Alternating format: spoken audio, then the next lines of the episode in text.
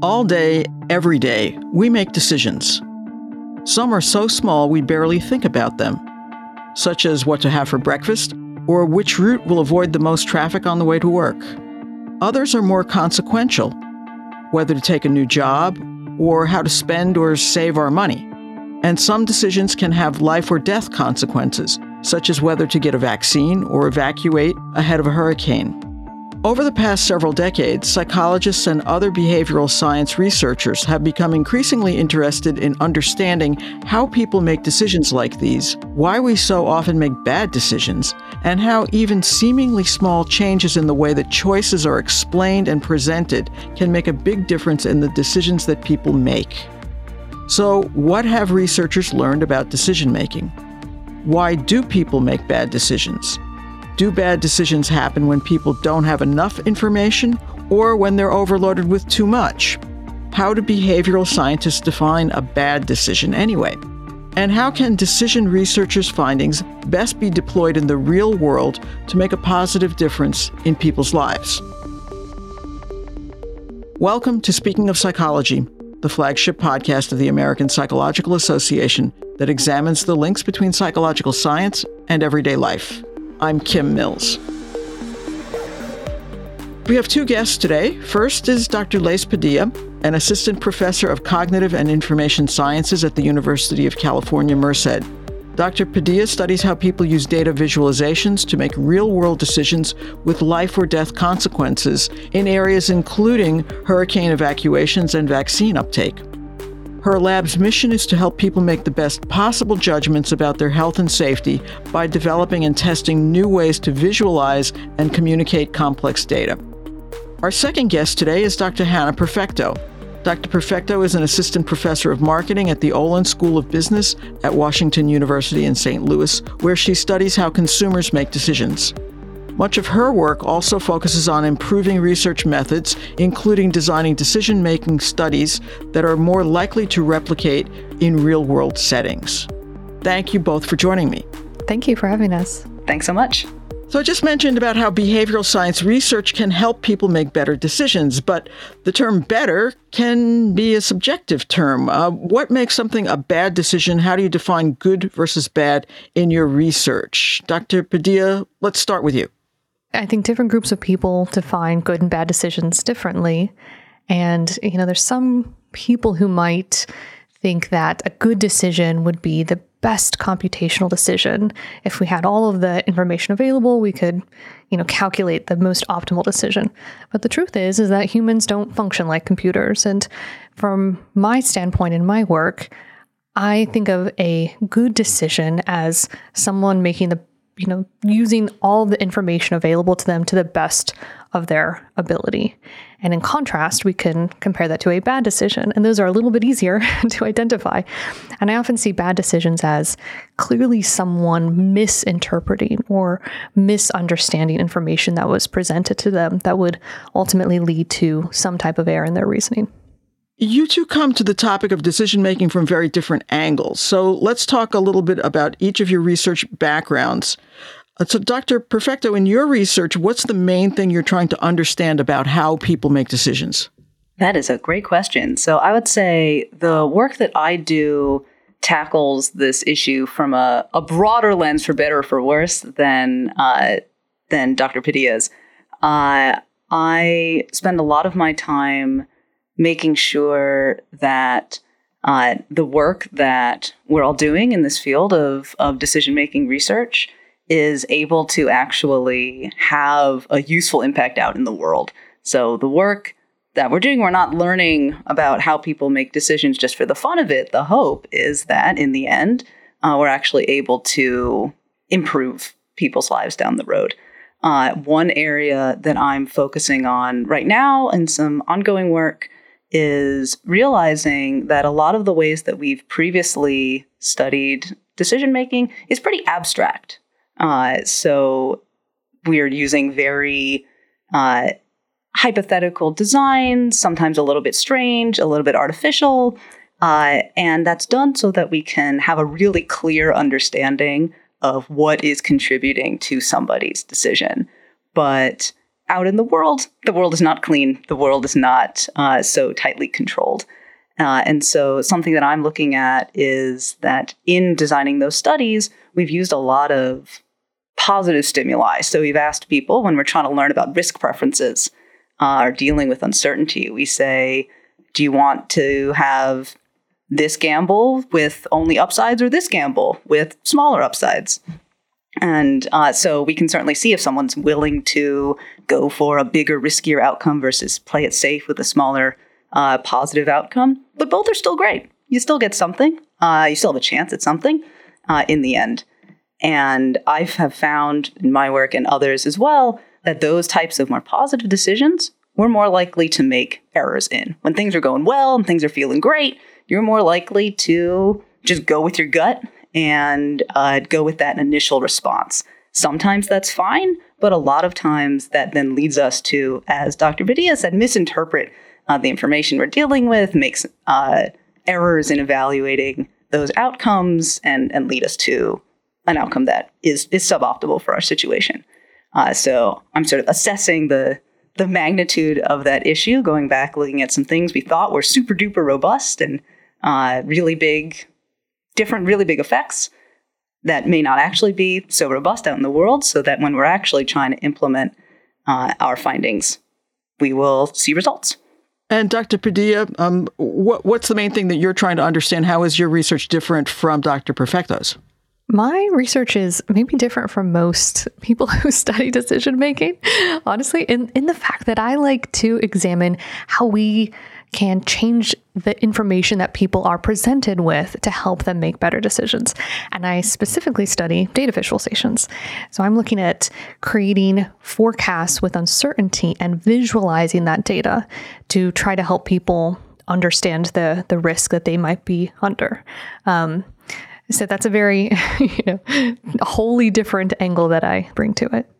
So, what are some of the main reasons that people make bad decisions? That is such a good question. It is what hundreds of people have spent decades trying to get a good grip on, and hundreds more will in the decades to come. I think both of us can speak to one or two particular reasons uh, where where people might go wrong. I touched on one already where folks uh, might go with their gut a little bit too readily. I think that aspect of the positivity or negativity of what you're dealing with, people might not realize the extent to which that can influence how likely you are to to make a snap decision versus sit with it for a while. Uh, so I would say one main root of the problem is that people just sometimes go too fast. You know, feels right. They go with what they see, and uh, then they they end up somewhere they don't want to be. Whereas if they had taken a little bit more time and sat with it, they wouldn't have made those errors. And when I say more time, I don't mean like sleep on it, come back to it in a few hours. I mean like 30 seconds, 10 seconds. Even that amount of time, uh, we readily find that folks can, uh, and by we, I mean not just me, but decision making researchers more generally, find that people can recognize that they might have misinterpreted something or they're coming at the problem from the wrong perspective, uh, or even just that they made a mistake. They, uh, and so by just taking a second, checking yourself, uh, people could be uh, much better off. Yeah, I, I really agree with that. And I think that that ties nicely into the way that I think about it, which is that you know, throughout human evolution, we have been able to make some pretty fast snap decisions that have worked out fairly well for us. We are now in a very complicated world with lots of things that there's no reason that we would have evolved the ability to, you know, calculate long-term financial stock projections or, you know, any of the very complicated long-term things that we have to make decisions with. So for that reason, our intuitions sometimes fail us. So if we can slow down and try to kind of activate a more analytical approach, that can sometimes um, be very useful. And I think in addition to, to that, I'll say my general refrain of the way that information has been presented to us isn't easy to understand either. It is hard for the average person to look at probabilities and forecasts and understand what they mean and make effective decisions. And it's not their fault. Um, and I think that there's a lot more that can be done to make that information easier for all people to understand. And a lot of people are working on that particular problem. So I think it's a dual issue of, um, you know, we have some strategies that might not be working for us, including making these gut decisions, but also the information that we're working with is very complicated, more probably more complicated than it necessarily needs to be. But it's some of the problem that we as a society are not as math literate or probability literate as we should be. So, for example, when people hear that a vaccine is 90% effective, then, they, then, then there are people out there who say, well, but that's not good enough. What about the other 10%? And then they don't get the vaccine. I mean, what is wrong with us that, that we can't understand that 90% is, is a pretty good number? Yeah, I'm. Yeah people always mention that as, you know, wouldn't it be great if we all could be more math literate? And I agree. However, I do think that that's not the only solution because the American population is fairly well educated and we're not the only group of people who need to interpret this information. Um, if you can think about the people who are most in need of decision support, they likely have the least amount of education. So I think in some ways, blaming people for not being more literate isn't fair.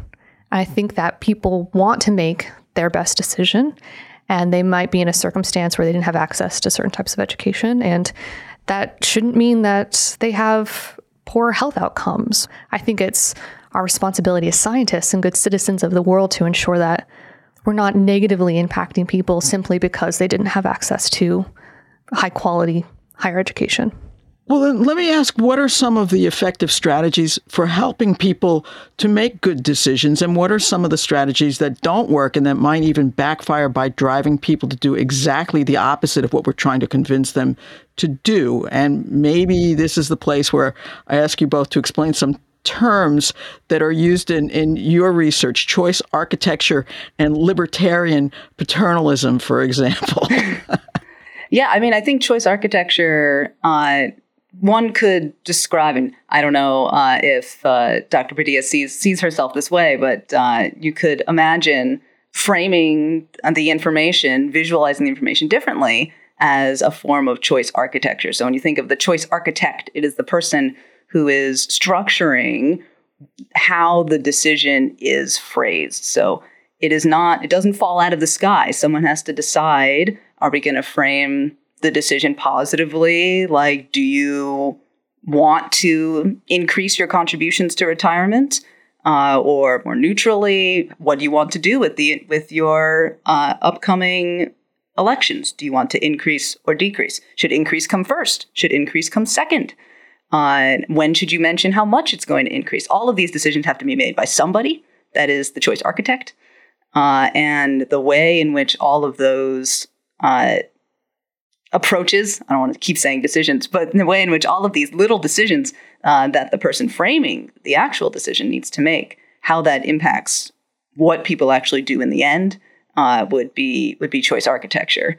I think libertarian paternalism comes from uh, a particular way of creating of being that choice architect of creating those decisions saying i'm gonna i know as the person uh, as the choice architect. I know what answer you should pick. I don't want to force you to pick it, but I'm going to make it really easy for you to pick it and hard for you to not pick it. And so, are, are those methods then that, that help people make better decisions? Well, that's see that now that that's a thorny question. uh, it depends on the on the benevolence of the the choice architect. Certainly, a, a controversial question these days of uh, who has the best idea of what is best for people. So this uh, development of this term choice architecture and libertarian paternalism. There's a big uh, celebration of getting more people to save more for retirement. And that's great if you have the money to save for retirement. Uh, and so some people uh, who might not be in such a good financial position, they might be able to do better for themselves with that money now instead of being funneled through defaults and where options are pre-selected for you and you need to do work to do something else. Uh, they might not understand, uh, like what uh, Dr. Padilla is talking about. Uh, they might not be able to figure out uh, the how the decision has already been made in some way for them, uh, and so whether that's the right move or maybe we've gone too far is is certainly a, a hot topic these days. Dr. Padilla, I want to ask you because you you study some very consequential decisions that, that people have to make, such as how to decide whether to evacuate during uh, the, the, when you're faced by the threat of, of, a hurricane. And I know you've come up with some data visualizations that, that help people. But I mean, w- what are weather forecasters doing wrong that drive people to make bad decisions when they are perhaps in the path of, of a hurricane? This kind of ties into what Dr. Perfecto was just mentioning about, you know, who is the decider of what the right decision is. And the approach that I take is I don't know if everyone should evacuate. That's, you know, I'm I'm a, a cognitive scientist. but I do know if someone misinterprets something, misunderstands information being presented to them. So I can at least identify when there is a you know a massive failing in how people are interpreting um, what what they're presented with. So I kind of take the standpoint of if I can at least reduce some of the errors then you know the, the won't be in the process. I'm not sure if I'm making the decision better, but I'm certainly remo- removing some of the errors. And we can do that with data visualizations. Um, and part of what has happened historically is people didn't appreciate the importance of how that data visualizations were displayed to people. And there's some type of visualizations like the cone of uncertainty, which kind of starts at a point and grows, the width of the cone grows, and it is intended to show the kind of the mean path of the storm. And it is a 66% confidence interval around the mean predicted path. Well, you know, most people don't know what a 66% confidence interval is. And so instead they see it as the storm growing in size over time because they see a small point and it gets bigger. So reasonably, they think the storm's growing in size. That is, um, I think, a visualization that hadn't been tested for the last 30 years that it's been in use. And so no one really appreciated that it was causing massive um, confusion and misinterpretation of what the storm was going to do. And you know, more recently, we've been studying these in a careful way and studying alternatives to those classic visualizations that at least don't have those same misinterpretations. Again, I'm not trying to make someone evacuate or not. I'm just trying to help them understand where the storm is going to go successfully to empower their decision making. Let's talk for a minute about the, um, the dichotomy between time perception and, and decision making. So, if you're making a decision that uh, it's what you're going to wear to work tomorrow, that's one thing. But if you're trying to make a decision about uh, how we save the planet. You know, what, what do we do to stop global warming? Uh, people have a, a, problem understanding something that is so far out in the distance that they don't know how to make any kind of decision about. What can we do to get people to better understand how to make those kinds of decisions effectively at, at this point in time?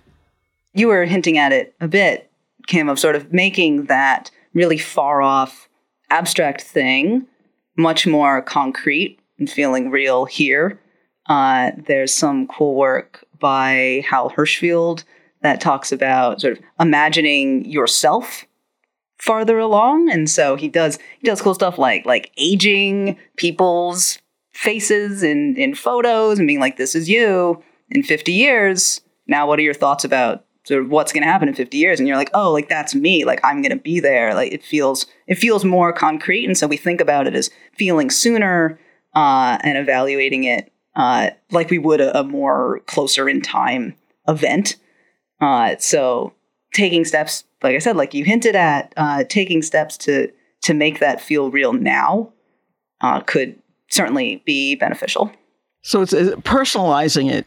Yeah. So that that is one way uh, to do it. So certainly you could think of uh, time. So there's this there's this whole literature on construal level theory uh, that talks about how things can feel very abstract and concrete. And that abstract versus concrete continuum can emerge in time, like things are far away in time versus close in time. Uh, but they can also emerge interpersonally, like things that matter to me versus things that matter to people farther away from me that are less related to me, concepts that are less related to me. So psychology is very related to me. Economics is maybe next closer, but theoretical physics much farther away uh, from me. Uh, I don't do anything related to to theoretical physics. Uh, and so by by bringing it closer to me on any of those dimensions can help make it more more concrete. So uh, bringing putting myself into that situation can help. Dr. Padilla, any thoughts on, on how to help people visualize things that are so far in the future, but help them make the right decisions now? Yeah, I think one of the things that data visualizations can do is to remove some of that abstraction. We can show, similar to what Dr. Perfecto was was indicating, what the floodplain of your home will look like in 50 years. And you can use that information, you can just see it to help you make decisions now about getting flood insurance. Or we can show you what it would look like if we did forest restoration in this area and how we can reduce the risk over long term. And you can just see it with data visualizations in ways that you wouldn't be able to before. So I think making things more concrete, less abstract, especially in these long term future projections, I think that's really one of the powers of data visualizations that have just recently been um, considered as, as a resource. So, with the advent of the internet, we now have access to huge amounts of information in an instant, whereas in pre internet days, if we wanted to make a decision regarding, say, which car to buy or what college to attend, you know, the research was very labor intensive. You might have to go to a bunch of dealerships, you talk to your friends and neighbors, maybe you go to the library and look at books. Um, now, you know everything is is immediately um, available on, on the internet. And i'm wondering is that making decision making easier for people or more difficult? Do we know? I know uh, barry schwartz uh, long time psychologist at swarthmore and, and berkeley talks about how when we have so many options available uh, the the work on choice overload, whether like having so many options and I feel I can't choose or feel less uh, happy with that, uh, is is mixed. Uh, still still an ongoing debate. Something that's hard to study in the lab, but that probably does exist out in the field. Uh, but Barry Schwartz's work it says if we if we have a lot of options, it feels like we have a lot of potential. Like we should be able to find the perfect thing uh, or we I'm in marketing, so I always couch it in products and whatnot. Uh, but if I if I'm looking for a college, like I should be able to eliminate my uncertainty. I have all these forums with students I can talk to. I have lots of resources available at, at the t- click of a mouse that to be able to, to learn about the school. So I should feel really confident. But that all that information doesn't perfectly solve the problem for us. And so we might feel less satisfied with what we come up with in the end. That I feel like I should know exactly what I want. I feel like I should find everything, but I don't. And so now I'm uh, less less happy with what I get. Dr. Padilla, easier or harder? I think more complex would be my answer to that. I think I, I think what happens partly is that, you know, we are information foragers. We go online and we kind of search for information. And so the way we do that is biased. We're kind of looking for things that affirm our own beliefs most of the time. So we are have a tendency to find things that affirm our own beliefs. And within that, we're exposed to lots of misinformation. And being able to identify what misinformation is is very challenging, especially if it affirms your own beliefs. You're more likely to believe it's true if it matches your your own beliefs. So we have a whole new set of problems that we have no haven't, you know, developed any skills at combating, which makes the whole thing very complicated. And I think for me, it really brings this new concept of trust to the forefront. Now we have to evaluate the information that we're taking in and think about how much we trust it. And trust is a whole complicated um, area of exploration that doesn't necessarily correspond with how effective or useful the information is. Oftentimes, we trust things that don't always help us make the best possible decision. At least that's what my work has been finding that um, they don't always go together. So I think that that's a new problem that the internet is is presenting to us is that we now have to evaluate trust and we have to forage this information for us. And there's certain people who are profiting off of trying to get us to trust things that aren't necessarily true. So, is artificial intelligence going to save us? if we can use artificial intelligence to sift through a lot of this data and maybe identify the things that are fake, you know, we're confronted with a lot of information, as you just said, Dr. Padilla, that, that isn't, it's just not accurate. Uh, how will, uh, what role will AI be playing going forward, do you think? I mean, it's really going to be playing a massive role. I'm maybe not as much in our own personal decisions, but certainly at decisions that are made on institutional government level, um, kind of high impact decisions. And I feel like I'm an outlier in saying that uh, AI can be very useful. I've always, every time I talk with colleagues about this, I'm I'm the one who thinks AI could be good. um, but there's this general apprehension to trust AI, to kind of give our decisions over to artificial intelligence, partly because there's a whole history of AI also making biased decisions because they're made by people. And people, you know, have biased input data and have biased, you know, different algorithms and so forth. And I think that's a very real problem. And I'm very excited that there's many um, ethicists who are are working on on those particular issues. But I do think that we should start to get comfortable with a future that is not far off, where many decisions will be curated in some capacity by AI, where rather than having thousands of things available to us, there'll be some type of decision scaffolding that AI will be doing for us.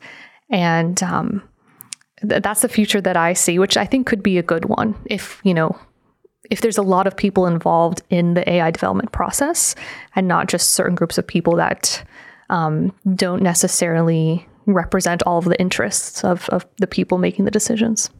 Dr. Perfecto, do you share those thoughts or do you come down on a, a different side of the question? Yeah, I think I think it's that it's that last if that is the most important component because uh, as as Dr. Padilla said, it's and like we were talking about with choice architecture, uh, it's the the people are event are the ones making the decisions, whether it is in terms of choice architecture, actually forming the decision that is being made for you in that moment, the actual thing you're going to see when you're electing your retirement plans, or whether they are farther upstream, uh, creating the thing that will eventually help create that decision scaffolding as uh, Dr. Padilla said, to then present you with a, a, decision and its options down the road. So I think that's a really big component to consider. Uh, but I think everyone is acknowledges uh, that main, Dr. Padilla's main point that it's happening.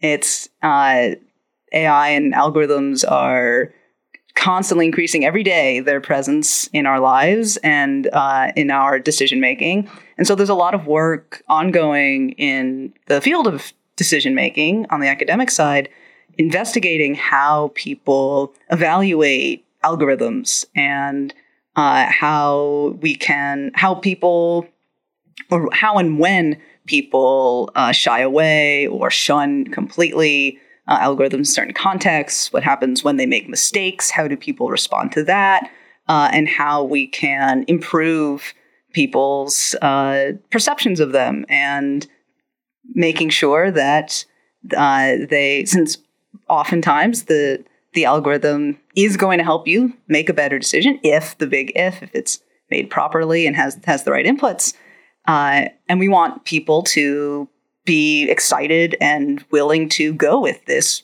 good decision that uh, that the algorithm is is helping you make. So a lot of cool work uh, ongoing uh, by people helping or learning about ways to facilitate that uh, adoption of, of algorithms in people's decision making. So let me ask you both: um, What are the big questions you're working on now, um, Dr. Padilla? Where, what's your research looking at in, uh, right at, at this moment? I'm really interested in the question of how to facilitate trust and what that means.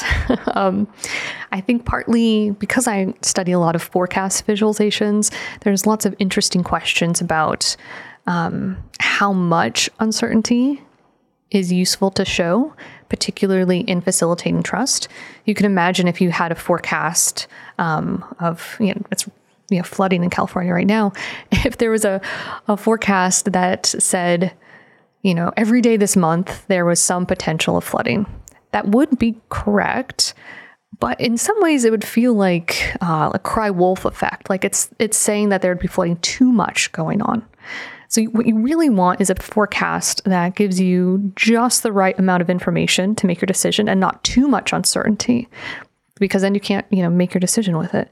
Um, so I'm looking at trade offs and trying to identify the sweet spot and how much uncertainty we want to show people, um, in, and how that can support both trust and performance. Because I think um, there's certainly thresholds there that that haven't been carefully identified. And Dr. Perfecto, what are you looking at these days?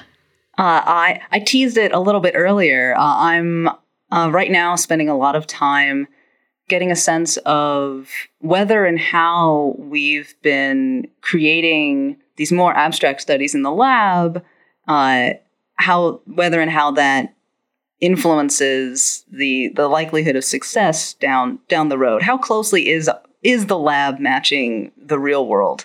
Since in the end, that's what we really care about is is helping out the real world.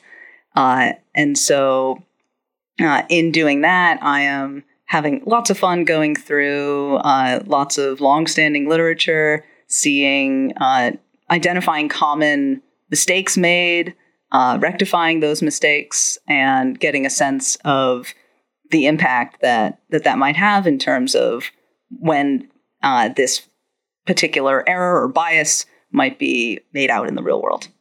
And for our, our listeners, any any words of, of wisdom? I think Dr. Perfecto, you talked about um, not rushing to make decisions, to even just take take a few seconds to think. Dr. Padilla, any other ideas that you can offer to to our listeners? You know, more practical advice on how to how to make better decisions. Finding situations in which you can play around with the data can start to give people an intuitive sense of some of the uncertainties and variability in the data. I think what tends to happen is uh, people in the general public, they just get shown a forecast on the news and they just have to decide do I trust it? Do I not? What do I do with it?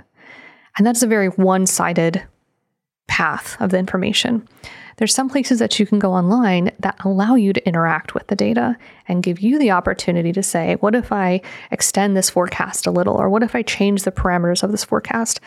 And then you can kind of get a sense of what the different aspects are affecting this particular model for really any type of natural disaster or you know, biological disaster. They have these with COVID, they have it with fires and, and hurricanes and so forth.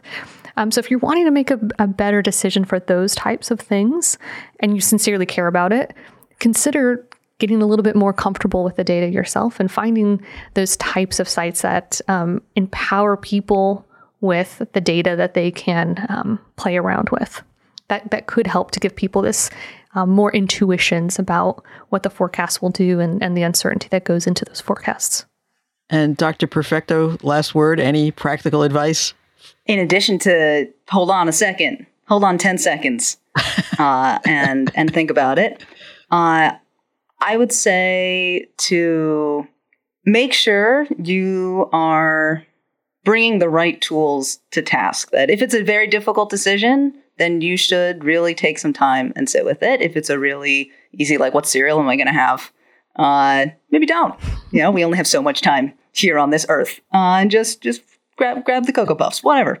uh, you can you can take this the special K tomorrow, and uh, making sure that you are ask, answering the the question that is being asked. So if uh, if you are in the supermarket and you're trying to decide what to get, uh, and the easiest question is what do I want to buy? The harder question is what should I be buying?